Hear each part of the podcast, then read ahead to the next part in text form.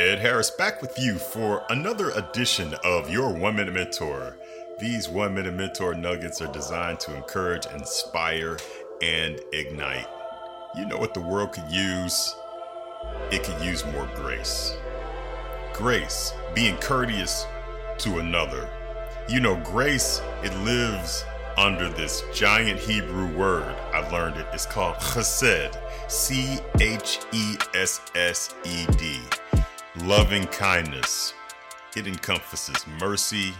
It encompasses love. It encompasses grace and care. Now, we all need to be extending a little more grace in this in this world. So much hate, anger, animosity.